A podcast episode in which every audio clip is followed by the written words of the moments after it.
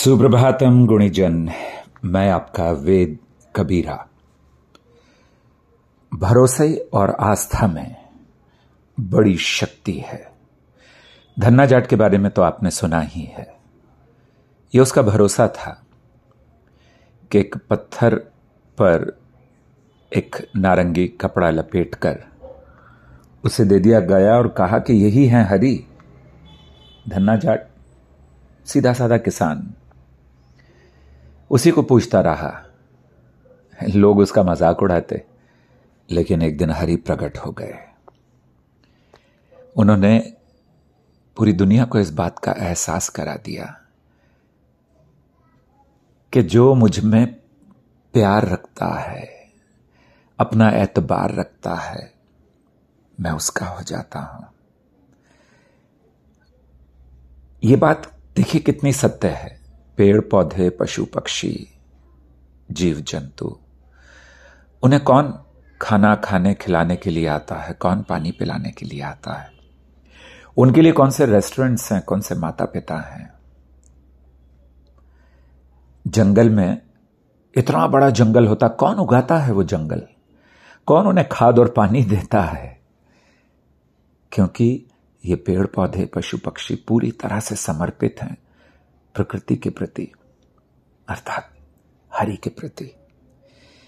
तो एक बार हुआ यूं कि एक एक बड़े महान संत अपने एक शिष्य के साथ दिल्ली से वृंदावन को वापस जा रहे थे।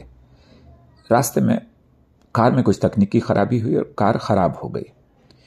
वहीं पास में एक ढाबा था। शिष्य ने संत को कहा, वहां चलकर थोड़ा आराम करने का आग्रह किया जाए, जब तक कार ठीक ना हो जाए या या कोई दूसरा इंतजाम ना हो जाए। ढाबे के मालिक ने देखा कि इतने बड़े इतने महान संत उसके ढाबे पर आए हैं। उसने जल्दी जल्दी शुद्ध सात्विक भोजन तैयार करवाया और संत से आग्रह किया कि कृपा आप ये भोजन ग्रहण करके जाइए संत जी। संत ने बड़े ही विनम्र भाव से कहा, आप बुरा ना मानिएगा, मैं सिर्फ भोग लगा हुआ प्रसाद ही पाता हूं। ढाबे का मालिक बहुत निराश हुआ।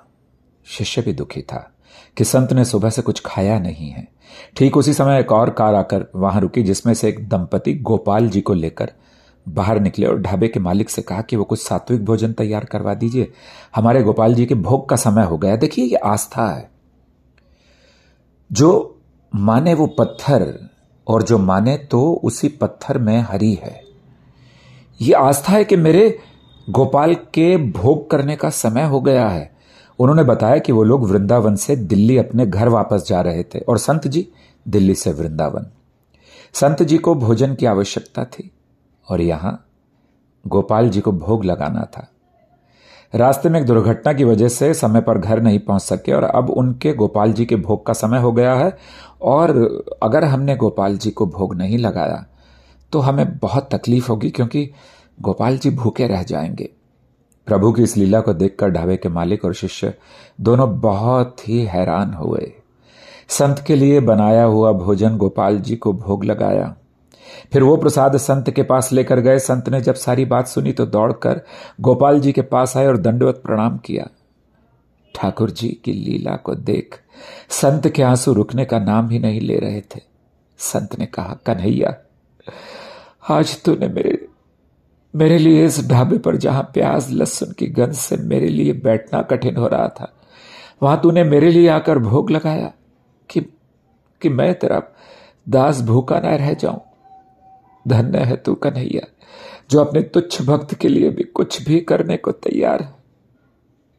संत ने प्रसाद को माथे से लगाया। उसे आज वो प्रसाद अमृत से भी अधिक मीठा लग रहा था। दूसरी तरफ मेरे सुनने वालों, ढाबे वाला सोच रहा था, धन्य है तू सांवरे, मैं तो घर पर तुझे सिर्फ कभी कभी कुछ मीठा ले जाकर भोग लगा देता हूं, वो भी अपनी पत्नी के कहने, और तू तू मेरी इच्छा पूरी करने खुद ही चल कर आ गया। तू ना आता गोपाल, तुझे भोग ना लगाता तो ये संत जी भी भूखे रह जाते। तेरी कृपा और करुणा का कोई पार नहीं है, अपरंपार है कान्हा। मेरे प्यारे सुनने वालों, नज़र भी हमारी है, नज़रिया भी हमारा है। हम देखते वही हैं जो हमारा मन देखना चाहता है। भय तो भय, असुरक्षा तो असुरक्षा, क्रोध तो क्रोध, आलस्य तो आलस्य, कामुकता तो कामुकता, लालच तो लालच, झूठ, चोरी, बैर, ये सब नकारात्मक बातें हैं। लेकिन अगर हम अपने मन में विचार करें, आज से हम भी अपने घर में भोग लगाकर भोजन ग्रहण करेंगे। आप देखो, आपने सुना होगा, जहाँ जहाँ रामायण होती है, बांची जाती है, वहाँ वहाँ हनुमान जी के लिए एक आसन लगाया जाता है और उनसे प्रार्थना की जाती है कि हनुमान जी कृपया आइए, हम रामायण बांच रहे हैं। सत्य कहूँ, सच्चे मन से अगर आप ऐसा करेंगे तो हनुमान जी वहाँ उपस्थित होते हैं। आप उनकी उपस्थिति को महसूस कर सकते हैं। वाह रे प्रभु तेरी लीला परंपार, ऋषि मुनि गए हार, प्रभु तेरी लीला परंपार। आम इंसान के स्नेह में वो शक्ति है कि उसके लिए कहीं हिमालय में जाकर पाठ पूजा या त्याग करके योग साधना करने की आवश्यकता नहीं है। गृहस्थ को भी हरि मिलते हैं और योगी को भी मिलते हैं। नजरिया है। ये तो वो कान्हा है जो राम रूप में भीलनी के झूठे बेर भी स्वाद ले लेकर खाते हैं। भैया, मैं एक बात प्रेम से कहना चाह रहा हूं, आपके जो प्राप्त है वो पर्याप्त है। जिसका मन मस्त है उसके पास समस्त है, क्योंकि मन ही भय की कोठरी है, कामुकता और लालच की कोठरी, और मन ही रामानंद है। मन ही आनंद आनंद है, मन ही भक्ति, मन ही संयम, मन ही शक्ति, मन ही कल्याणकारी है। हमें तो ये सोचना है, सकारात्मक सोचना है। सो so, ये कहानी नहीं, ये तो जीवन का एक सच्चा वृतांत है। और सच कहूं तो प्रेम ही जीवन का दर्शन है, प्रेम ही वेद है, प्रेम ही रामायण है, प्रेम ही गीता है, प्रेम ही जीवन कथा है, प्रेम ही जीवन भक्ति है। तो मेरे वेद कबीरा पॉडकास्ट के सुनने वालों, इस कहानी को सब लोगों तक पहुंचाओ। ये जो आस्था है ना भोग लगाने वाली, हाँ, मेरे पास एक पेशेंट आया करते थे नासिक से, बुजुर्ग इंसान थे। उन्होंने मेरी भक्ति देख कर के मैं नाड़ी पकड़ने से पहले धनवंतरी जी का ध्यान करता हूँ, कुछ स्मरण करता हूँ, कुछ श्लोक आदि कहता हूँ और उसके बाद मैं नाड़ी लेता हूँ। वो बोले कि हमारे नासिक में एक मैया है, उसे किसी ने लड्डू गोपाल दे दिए। अब मैया का इतना प्रेम हो गया लड्डू गोपाल को, वो अपने बच्चे की तरह पालने लगी। समय समय पर भोग लगाना, स्नान करवाना, कपड़े पहनाना, अरे ठंडी में कुछ ओढ़ा देना, गर्मी में पंखा लगा देना, बिल्कुल बच्चे की तरह।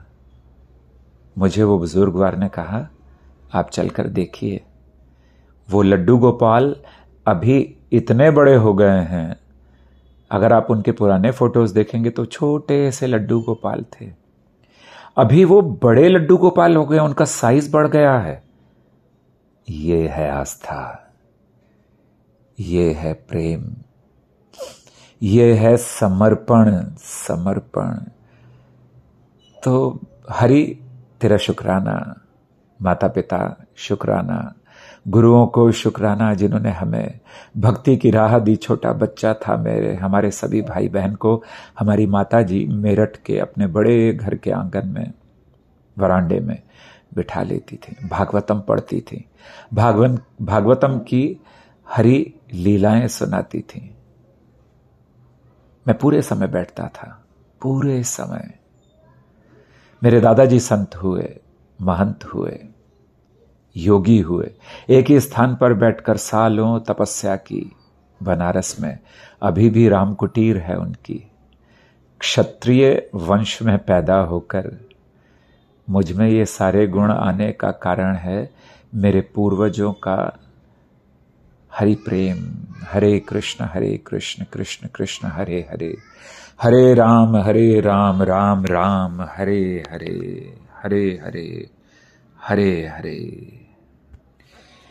वंदे स्नेहम वंदे गुरुदेवम वंदे मातृपित्र वंदे प्रकृति माँ वंदे मातृभूमि।